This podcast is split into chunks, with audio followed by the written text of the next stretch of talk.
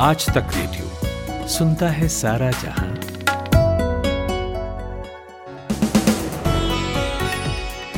सत्ताईस तारीख है आज, दिन शुक्रवार। देखते देखते हफ़्ता निकल गया, पता ही नहीं चला।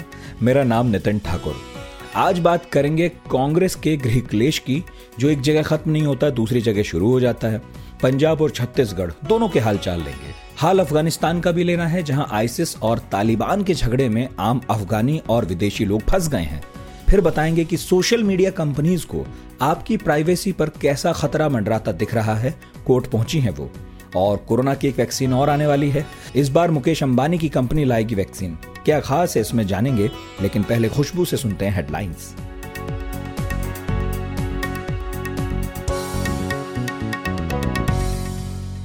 अफ़गानिस्तान के काबुल में कल हुए आतंकी हमले के बाद अमेरिकी सेना के जनरल फ्रैंक मैकेंजी ने अभी और हमलों की आशंका जताई है। उन्होंने कहा है कि 31 अगस्त तक बचे हुए दिन काफ़ी क्रूशियल हैं और आतंकी संगठन इनके दौरान और बड़े हमले कर सकते हैं। संयुक्त राष्ट्र में भारत के स्थायी प्रतिनिधि एवं सुरक्षा परिषद के अध्यक्ष राजदूत टी एस त्रिमूर्ति ने आज कहा है कि भारत काबुल में आतंकवादी हमले की कड़ी निंदा करता है। हम इस आतंकवादी हमले के पीड़ितों के परिवारों के प्रति संवेदना व्यक्त करते हैं। दिल्ली हाईकोर्ट ने आज नई आईटी नीतियों से निजता के अधिकारों पर पैदा हुए खतरों के बारे में जवाब मांगा है। कोर्ट ने फेसबुक, व्हाट्सएप की उस याचिका पर सुनवाई करते हुए सरकार को नोटिस भेजा है, जिसमें कहा गया है कि यूज़र्स की ट्रेसिबिलिटी की सुविधा सरकार को देने से उनकी प्राइवेसी भंग होगी। पंजाब कांग्रेस में मचे घमासान के बीच कांग्रेस के पंजाब प्रभारी हरीश रावत ने आज सोनिया गांधी से मुलाकात की है। उन्होंने पंजाब के घटनाक्रम सोनिया गांधी को जानकारी दी। सोनिया गांधी से मुलाकात के बाद हरीश रावत ने कहा कि पंजाब में दोनों पक्ष मिलकर काम करें। रेप के एक मामले में अपराधी का सहयोग करने के आरोप में पूर्व आईपीएस अफसर अमिताभ ठाकुर आज गिरफ़्तार हो गए हैं। अमिताभ ठाकुर पर मुख्तार अंसारी के कहने पर रेप के आरोपी सांसद अतुल राय को बचाने के लिए आपराधिक षड्यंत्र रचने का आरोप है। कोरोना के कम होते मामलों के बीच दिल्ली सरकार ने स्कूल, कॉलेज और कोचिंग सेंटर्स को खोलने का फैसला लिया है। दिल्ली के उप मुख्यमंत्री मनीष सिसोदिया की प्रेस कॉन्फ्रेंस ने कर कर कहा है कि राज्य में कोरोना के मामले कम हो रहे हैं, ऐसे में डीडीएमएस में एजुकेशनल एक्टिविटी बहाल करने पर सहमति बनी है। और भारत इंग्लैंड के बीच चल रहे टेस्ट मैच के तीसरे दिन का खेल लंच के बाद फिर से शुरू हो गया है। इंग्लैंड की पूरी टीम 432 पर आउट होने के बाद भारत ने दूसरी पारी में पहला विकेट जल्दी खो दिया है। ताज़ा अपडेट्स के मुताबिक रोहित शर्मा और पुजारा क्रीज पर जमे हुए हैं। टोक्यो में चल रहे पैरा ओलंपिक खेलों में भारतीय टेबल टेनिस खिलाड़ी भवानी बेन पटेल ने सेमीफाइनल में जगह बनाकर एक पदक पक्का कर लिया है। उन्होंने बोरिसलावा पेरिक रेंगोविक पर सीधे गेम में शानदार जीत के साथ सेमीफाइनल में प्रवेश किया।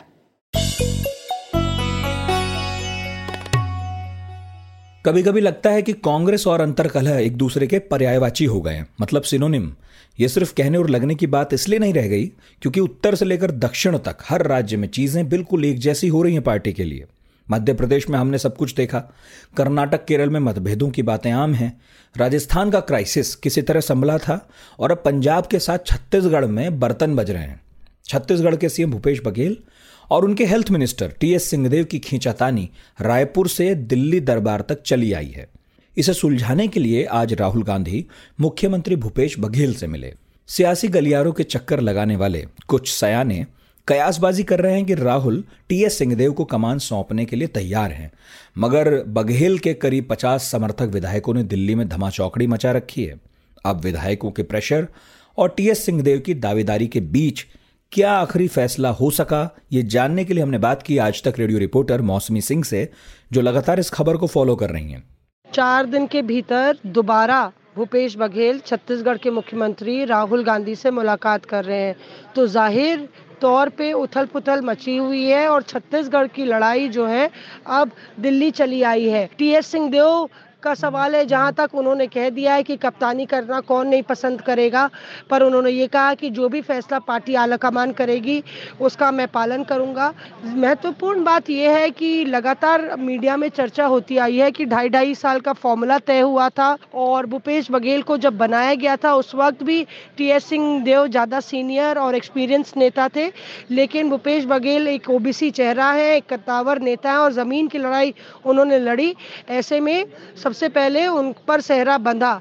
लेकिन जो बैठक मंगलवार को हुई, उसमें राहुल गांधी ने टूक भूपेश बघेल को कहा सूत्रों ने बताया ये कि वो आप हैंड ओवर स्मूथ दें टी एस सिंह देव को। स्मूथ हैंड ओवर की बात हुई और के सी वेणुगोपाल को जिम्मा दिया गया दोनों के बीच मध्यस्थता करने का। ऐसे में एक दिन बाद भी के सी वेणुगोपाल की मुलाकात हुई थी और तमाम मुलाकातों के बाद भी नतीजा ये है कि अभी राहुल गांधी कई घंटों से भूपेश बघेल से मुलाकात कर रहे हैं और जो जानकारी मिल रही है कि एक दो दिन में बिल्कुल क्लियर हो जाएगा कि छत्तीसगढ़ का मुख्यमंत्री बरकरार रहेगा या बदलेगा। पर कुल मिला इससे पार्टी की किरकिरी हो रही है, ज़बरदस्त। न सिर्फ़ रायपुर, दिल्ली में, बल्कि चंडीगढ़ में भी तमाशा वही है, बस किरदार अलग है। यहाँ नवजोत सिंह सिद्धू के सलाहकार को इस्तीफा देना पड़ गया है। कुछ दिन पहले हरीश रावत ने कहा था कि अगला चुनाव कैप्टन साहब की अगुवाई में लड़ा जाएगा। फिर भी मामला सुलझा नहीं है। कैप्टन साहब डिनर पार्टी में विधायकों और सांसदों को जुटा रहे हैं तो बागी विधायक भी दिल्ली में जमे हुए हैं। तो आखिर गरारी फंसका रही है। यही पूछा मैंने आज तक रेडियो रिपोर्टर मंजीत सहगल से, जो इस खबर को कवर कर रहे हैं। देखिए, शो ऑफ़ स्ट्रेंथ की बात जहाँ तक है, वो दोनों पक्षों की तरफ़ से की जा रही है। एक तरफ़ नवजोत सिंह सिद्धू का खेमा है, दूसरी तरफ़ मुख्यमंत्री कैप्टन अमरिंदर सिंह का खेमा है। बागी मंत्रियों की बात करें तो पर्दे के पीछे से ये सारा खेल भी सिद्धू का खेमा ही खेल रहा था। जो चार मंत्री हैं, उनमें से तीन मंत्री अभी दिल्ली में बैठे हुए हैं। एक मंत्री महोदय चंडीगढ़ में है और वो पूरी तरह से एडमेंट है कि मुख्यमंत्री को हटाया जाए। जबकि पार्टी हाईकमान साफ़ कर चुकी है कि मुख्यमंत्री को हटाया नहीं जाएगा और वहीं अगर इस मांग को लेकर विपक्ष की बात करें तो विपक्ष भी साफ़ कह चुका है कि चुनावों से चार पाँच महीने पहले मुख्यमंत्री का इस्तीफा मांगना या फिर मंत्रियों और मुख्यमंत्री के बीच में नाराज़गी सामने आना, इस बात का द्योतक है कि न केवल मंत्री बल्कि कांग्रेस सरकार खुद डरी हुई है कि वो लोगों से मत मांगने कैसे जाए, क्योंकि ज़्यादातर चुनावी वायदे तो पूरे नहीं हो पाए हैं। और यही जो मंत्री हैं, वो भी घिर गए हैं इन्हीं आरोपों से, क्योंकि विपक्ष सवाल खड़े कर रहा है कि अगर आपको मुख्यमंत्री से कोई आपत्ति थी तो आप साढ़े चार साल पहले उठा लेते, आखिर अब चुनावों के एन वक्त आपको ये क्यों याद आ गया? सो कुल मिलाकर विपक्ष ये भी कह रहा है, खासकर शिरोमणि अकाली दल, कि अगर आप इस स्थिति से इतने ज़्यादा फिक्रमंद है तो ठीक है, आप रिजाइन कर दीजिए, लेकिन टिकट की इच्छा मत कीजिए और चुनाव मत लड़िए। तभी जो आपकी चिंता है वो साफ़ ज़ाहिर होगी। क्योंकि मुख्यमंत्री को हटाने का मतलब ये है कि सिद्धू खेमा किसी ना किसी तरह मुख्यमंत्री की कुर्सी पर काबिज होना चाहता है और आनंद फानन में चार छह महीने का जो समय रह गया है, उसमें कुछ ऐसे फैसले लेना चाहता है जिससे उनको संतुष्टि मिलेगी या फिर विपक्ष प्रभावित होगा। अब सवाल यह है कि पंजाब और छत्तीसगढ़ में पार्टी ने शानदार बहुमत पाया था। कम विधायक हों तो खींचतान समझ में आती है, लेकिन शानदार संख्या बल के बावजूद सिर्फ़ फुटौवल क्यों हो रही है?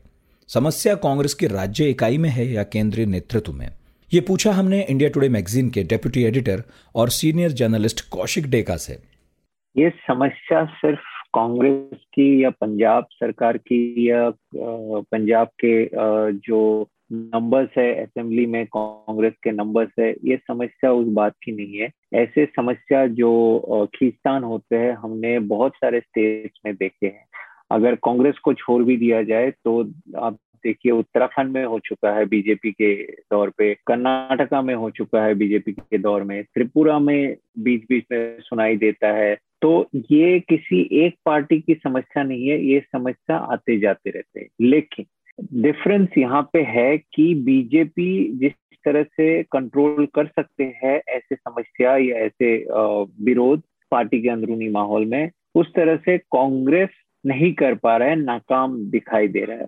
इसका अगर वजह आप मुझे पूछेंगे तो एक ही वजह है क्योंकि कांग्रेस केंद्र में सत्ता में नहीं है और जब कोई पार्टी सत्ता में नहीं होते जब पार्टी के आला कमान हाई कमान या जो भी कहे आ, सत्ता में नहीं होते तो उनके पास उस लेवल के ऑथोरिटी नहीं होते हैं जितना ऑथोरिटी एक पार्टी सत्ता में होने पे होते हैं। तो यही दिक्कत कांग्रेस को हो रही है हर जगह पे आप राजस्थान की बात करें या पंजाब की बात करें या आप आ, किसी और स्टेट में बात करें जहाँ पे सत्ता में भी ना हो ऐसे समस्या या छत्तीसगढ़ में हो रहे हैं ऐसे समस्या आपको हर जगह दिखाई देंगे और उसको संभालने की ताकत इस समय क्योंकि कांग्रेस ऑर्गेनाइजेशनली स्ट्रांग नहीं है सेंट्रल लेवल पे तो वो कमज़ोर दिखाई दे रहा है क्योंकि खोने को बहुत सारे हैं। इसलिए आला कमान की बात पूरी तरह नहीं मानते और आप तीन जो कांग्रेस के चीफ मिनिस्टर है, सिर्फ़ तीन ही बचे हुए हैं, और वो तीनों को ये पता है कि वो एक तरह से कांग्रेस के लिए रिसोर्स भी जुगाड़ करते हैं। तीनों के एक अपना दबदबा है, तीनों के ऊपर पूरे पार्टी बहुत हद तक डिपेंड करते हैं तो इस वजह से वो अपने मनमानी ज़्यादा कर पाते हैं, जितना शायद बाकी चीफ मिनिस्टर और ज़्यादा चीफ मिनिस्टर होते या सत्ता में होते, नहीं कर पाते। कौशिक जी, छत्तीसगढ़ में बघेल और सिंहदेव के बीच में जो ऊँट है, आपको क्या लग रहा है? किस करवट बैठेगा? ये देखिए, अभी आखिरी पड़ाव पे है। दोनों ही ज़ोर लगा रहे हैं, दोनों ने ही अपने अपने समर्थक यहाँ पे लाए हैं। जब कोई मुख्यमंत्री अपने समर्थक लेके आला कमान से भेंट करते हैं इसका एक ही मतलब है कि प्रेशर दूसरी कैंप से काफ़ी ज़्यादा है। अब यहाँ पे दोनों ही साइड शंखा दिखाने की कोशिश कर कर रहे हैं राहुल गांधी के सामने। तो ये एक आखिरी पड़ाव में है और जो भी निर्णय सेंट्रल कमांड लेंगे, गांधी फैमिली कहे, राहुल गांधी कहे, सोनिया गांधी कहे, जो भी निर्णय लेंगे, उनका एक जिसको कह कि नतीजा जो होगा उस नतीजे में नुकसान को देखा जाएगा सबसे पहले कि कौन, दोनों ही डिसीज़न में नुकसान होगा। अगर बघेल को रखा जाए, बहाल रखा जाए तो सिंहदेव नाराज़ हो जाएँगे और उसका भी खामियाजा भुगतना पड़ेगा और उल्टा किया जाए तो उसमें भी खामियाजा भुगतना पड़ेगा। तो अब तो आला कमान वही देखेंगे कि सबसे कम खामियाजा किस निर्णय पे होगा। लेकिन ये बहुत ही नाजुक स्थिति में है। दोनों ही तरह बहुत ज़्यादा, ये कहना पड़ेगा कि एक मुख्यमंत्री को जब अपने समर्थकों को पैरेड कराना पड़ता है तो इसका एक ही मतलब निकलता है कि वो वो एक नाजुक स्थिति में है। अच्छा आखिरी सवाल मेरा पंजाब पर है। जब यहाँ सब कुछ क्लियर है कि अमरिंदर की अगुवाई में चुनाव लड़ा जाना है तो फिर खींचतान क्यों है? ऐसा है, जिस दिन ये निर्णय हो गया था कि सिद्धू पंजाब के, पंजाब कांग्रेस के प्रेसिडेंट बनेंगे, उसी दिन ये जो अभी खींचाता नहीं दिख रहा है हमें, उसकी शुरुआत हो गए थे।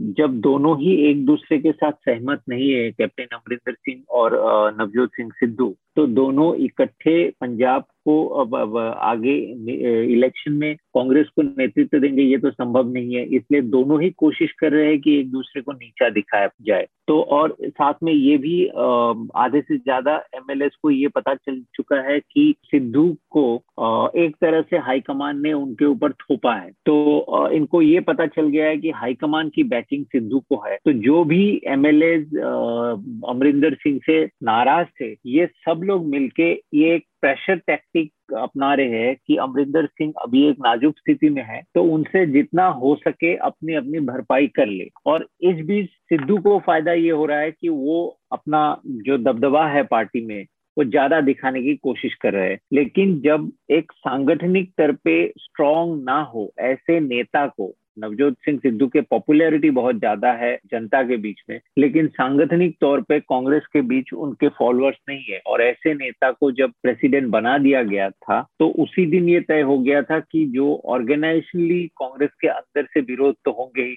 तो दोनों ऐसे लोगों के जंग में जितने भी लोकल एमएलए है, या तो वो अपने रोटी सेक रहे हैं, या अपने फ़ायदा निकालने की कोशिश कर रहे हैं तो ये खुला जंग हो गया है। हर कोई अपनी अपनी बात रखने की कोशिश करे और अपने अपने फ़ायदा निकालने की कोशिश करे, क्योंकि ये समय भी बहुत ही क्रूशियल है। इलेक्शन छह महीने है तो इसी समय आएँगे टिकट डिस्ट्रीब्यूशन से लेके बहुत सारी बातें। तो ये सबको देखते हुए सभी ने अपनी अपनी रोटी सेकने की कोशिश की है।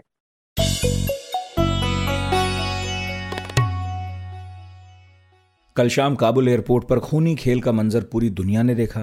अफ़गानिस्तान पर तालिबान का कब्जा होने के बाद से सभी देश यहाँ से अपने लोगों को निकाल रहे हैं। बहुत सारे अफगानी नागरिक भी निकलना चाहते हैं और इस चक्कर में एयरपोर्ट पर बहुत भीड़ भाड़ है। आतंकी हमला हुआ तो सौ से ज़्यादा लोगों की जान चली गई। यूएस मिलिट्री के तेरह सैनिक मारे गए, तालिबान के अट्ठाईस लोग मारे गए।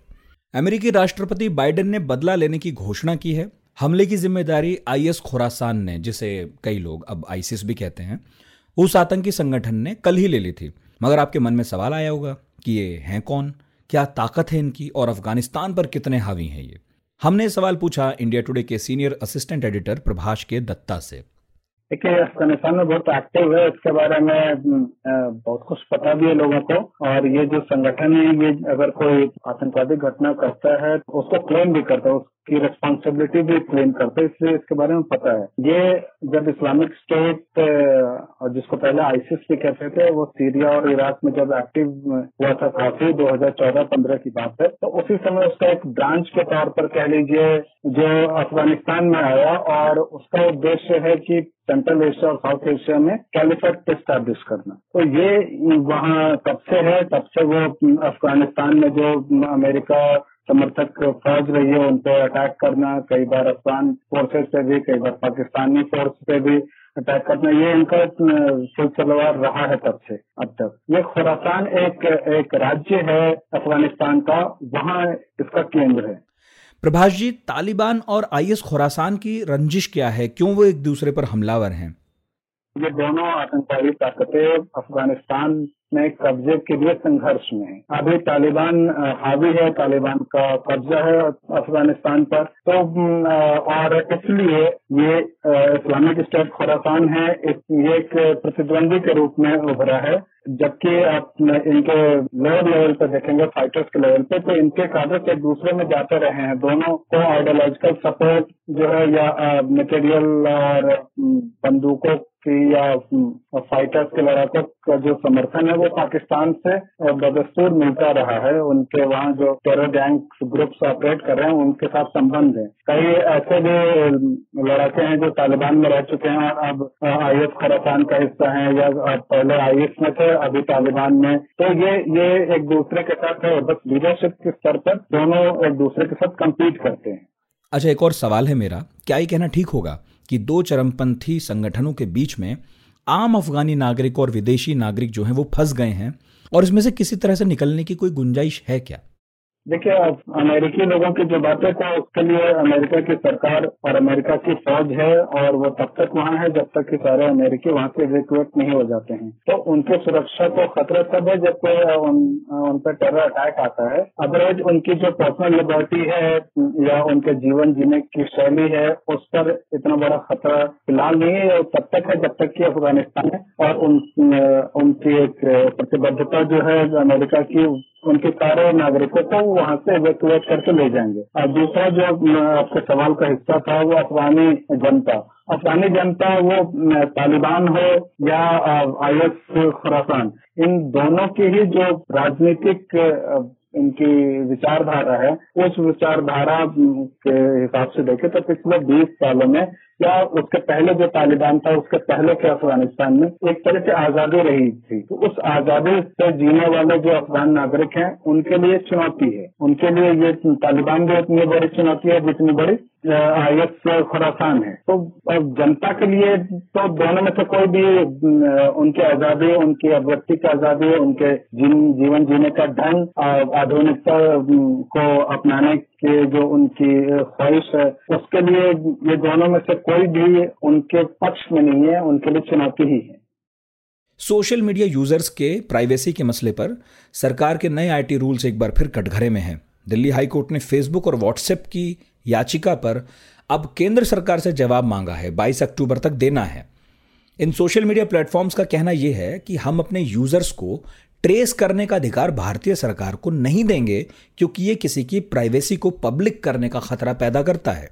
लेकिन सरकार ने जो नए नियम बनाए हैं, उनमें साफ़ है कि सोशल मीडिया प्लेटफॉर्म यूज़र्स की ट्रेसिबिलिटी सुनिश्चित करेंगे। दिल्ली हाई कोर्ट ने केंद्र सरकार से फेसबुक और व्हाट्सएप की इन्हीं चिंताओं के आधार पर जवाब मांगा है। तो इन कंपनियों का पूरा पक्ष क्या है? सोशल मीडिया प्लेटफॉर्म्स का प्राइवेसी ब्रीच का दावा कितना सही है? ये बता रहे हैं टेक्नोलॉजी और public policy think tank dialogue India के फाउंडर और साइबर एक्सपर्ट कासिम रिजवी। देखिए ये बात समझना ज़रूरी है कि ये बात कंपनियों की नहीं है। ये बात है यूज़र और सिटीजन की प्राइवेसी।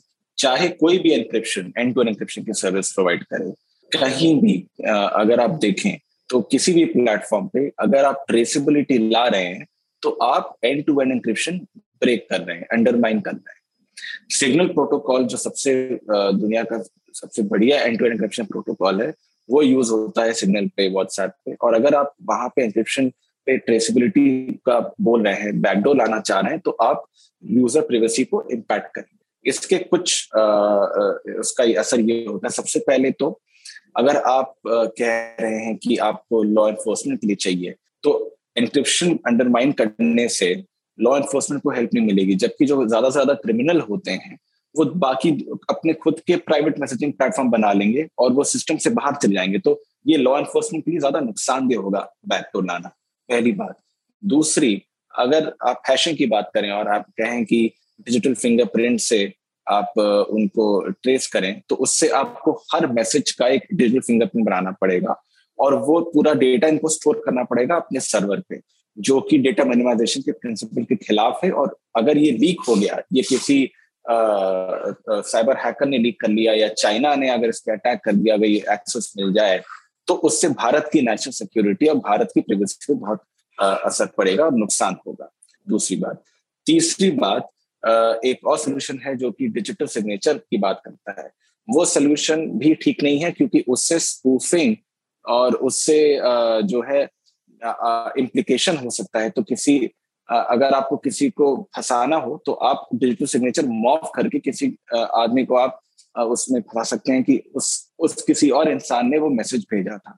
तो वो ट्रेसेबिलिटी वो फिर काउंटर प्रोडक्टिव हो जाएगी।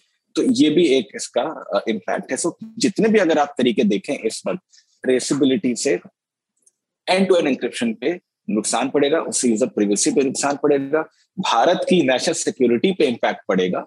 और सबसे ज़्यादा इसका जो है राइट टू प्रिवेसी का जो जजमेंट है, उससे भी इसका उल्लंघन हुआ। क्योंकि राइट टू प्रिवेसी के जजमेंट में ये लिखा है कि अगर आप कोई भी डेटा एक्सेस कर रहे हैं नेसेसरी प्रोपोर्शनेट होना चाहिए लीगल होना चाहिए और least inclusive most privacy respecting होना चाहिए।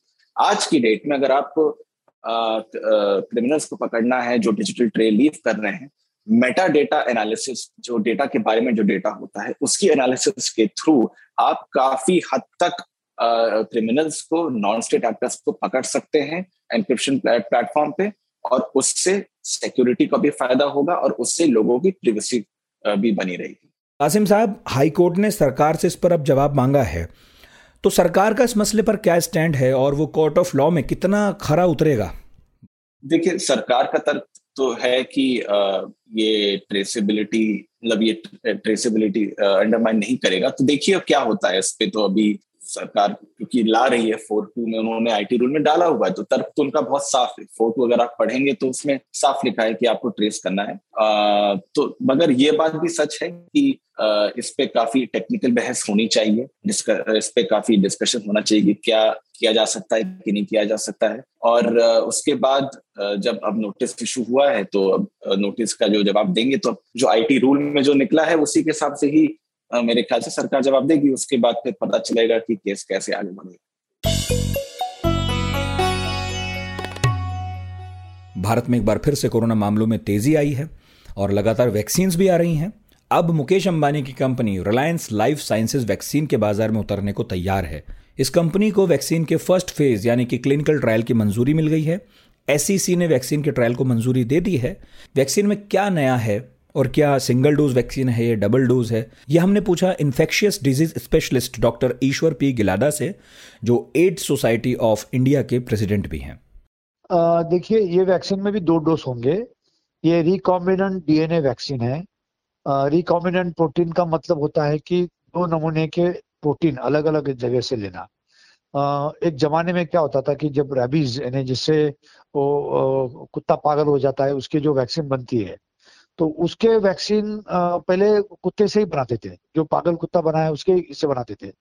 तो कभी कभी जो डायरेक्ट वायरस से वैक्सीन बनाते हैं, उसमें कभी थोड़ा सा असर रह सकता है, कभी उसका साइड इफ़ेक्ट आ सकता है, कभी वो वायरस के ओरिजिनल इफ़ेक्ट आके वो आदमी वैसा बीमारी हो सकता है। तो इसलिए एक नया टेक्नोलॉजी निकला। उसको रिकॉम्बिनेंट का मतलब है कि ये जेनेटिकली इंजीनियर करते हैं। तो वायरस के जैसा एंटीजन बनाना लैब में, और वो लैब के एंटीजन को ह्यूमन बींग को देके चैलेंज करना, जिसके वजह से वो ह्यूमन बींग उसके एंटीबॉडी बनाएगा। और एंटीबॉडी बना के अपने पास रखेगा, और जब वो एंटीजन के जैसा वायरस जब अटैक करेगा, वो एंटीबॉडी वो अटैक के साथ में लड़ेगी, और वो ह्यूमन बींग को बचाएगी। तो ये प्रिंसिपल है।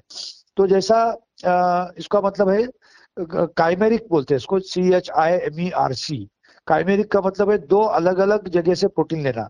हो सकता है कि प्रोटीन ह्यूमन बींग का प्रोटीन है या कोई एनिमल का प्रोटीन है या प्लांट का प्रोटीन है। तो दो जगह के प्रोटीन लेके मिक्स करके वैक्सीन बनाना। तो ये जो वैक्सीन बना है ये इसके दो डोज होंगे। डॉक्टर साहब इस वैक्सीन के कब तक मार्केट में आने की संभावना है? और कीमत क्या होगी? कुछ आइडिया है क्या? देखिए मार्केट में वैक्सीन आने के लिए वक्त लगेगा। फ़ेज़ वन ट्रायल होते होते ही दो महीने का वक्त लगता है और ट्रायल का प्रिपरेशन डाटा बेटा और एक महीना ऐड कर लो। तो तीन महीने कम से कम जाएँगे फ़ेज़ वन में। और उतना ही time two to three month जाएगा फ़ेज़ टू में। तो छह महीने तो चले गए। तो आपका ये वैक्सीन जो आ सकता है ट्वेंटी टू के शुरुआत में आ सकता है। यूजुअली जो वैक्सीन इंडिया में बनता है और जेनेटिकली इंजीनियर होकर वैक्सीन बनता है, वो सस्ता होता है, ज़्यादा महँगा नहीं होता है। क्योंकि उसके अंदर जो भी आपको मेहनत करना है लैब पे करना है। एनिमल में ज़्यादा ट्रायल करना नहीं है। तो जब आपको रिकॉम्बिनेंट यानी आप जेनेटिकली इंजीनियर कर रहे एक जैसे कई पार्ट बना रहे आप और वो पार्ट बना के ह्यूमन बींग यूज़ करना है प्रोटीन के तो आ, सस्ता होगा। अब कितना सस्ता होगा वो मैन्युफैक्चरर या मार्केटियर बताएगा। लेकिन आज जो वैक्सीन आ रहे हैं कि जैसा बायोलॉजिकली पचास रुपए में आएगा आ, जो इसका है वैक्सीन कोवैक्सीन और कोविशील्ड सरकार को ढाई सौ रुपए में दो सौ रुपए में दे रहे हैं डेढ़ सौ में भी दे रहे हैं। हो सकता है तीन सौ में भी दे रहे हैं। तो हो सकता है ये वैक्सीन का, ये वैक्सीन का कॉस्ट भी सौ रुपए के आसपास होगा, पचास भी हो सकता है। आपका ये भी कहना बराबर है कि ये वैक्सीन लोगों तो लोगों को अपने कॉस्ट में, उनके अफोर्डेबल कॉस्ट में मिलेगा क्या? तो मोस्टली तो मिलेगा क्योंकि जब मुकेश अंबानी जैसा इंसान लेके आ रहा है वैक्सीन और इनका रिलायंस हेल्थ केयर काफ़ी पहले से काम कर रहा है। तो ये जैसा जियो फ़ोन सबको सस्ते में मिलने लगा वैसा है, ये वैक्सीन का सबको सस्ते में मिलेगा। और इसका फ़ायदा ये होगा कि वैक्सीन हर डॉक्टर के पास, हर नर्सिंग होम में रहेगा उस समय। वक्त अब विदा लेने का, लेकिन बता दूँ कि पढ़ाकू नितिन का छठा एपिसोड आ गया है। चीन के दो दो एक्सपर्ट से बात की है मैंने, और दोनों एक्सपर्ट्स ने चीन का दौरा भी किया है, चीन में रहे भी हैं, और इसके अलावा दोनों ने किताबें लिखी हैं चीन पर, काफ़ी स्टडी है उनकी। तो ज़रूर सुनिएगा, और बहुत बहुत इंटरेस्टिंग बातें आपको इस शो में सुनने को मिलेंगी। बाकी हमारे शो कैसे लग रहे हैं, ये प्लीज़ बताइए रेडियो एट द रेट आज तक डॉट कॉम पर, और व्हाट्सएप नंबर है हमारा double nine five double three two double three zero three Aaj Tak radio के पेज के अलावा आप हमें Spotify Google podcast Apple podcast Wynk Gaana Jio Saavn यहाँ पर भी ढूंढ सकते हैं। किसी भी शो का नाम लिखिएगा, हम मिल जाएँगे। वहाँ सब्सक्राइब या फॉलो कर लीजिएगा। आज का दिन भर प्रोड्यूस किया है नीव गोस्वामी ने और साउंड मिक्सिंग की है कपिल देव सिंह ने। मेरा नाम नितिन ठाकुर, सुनते रहिए आज तक रेडियो और हैप्पी वीकेंड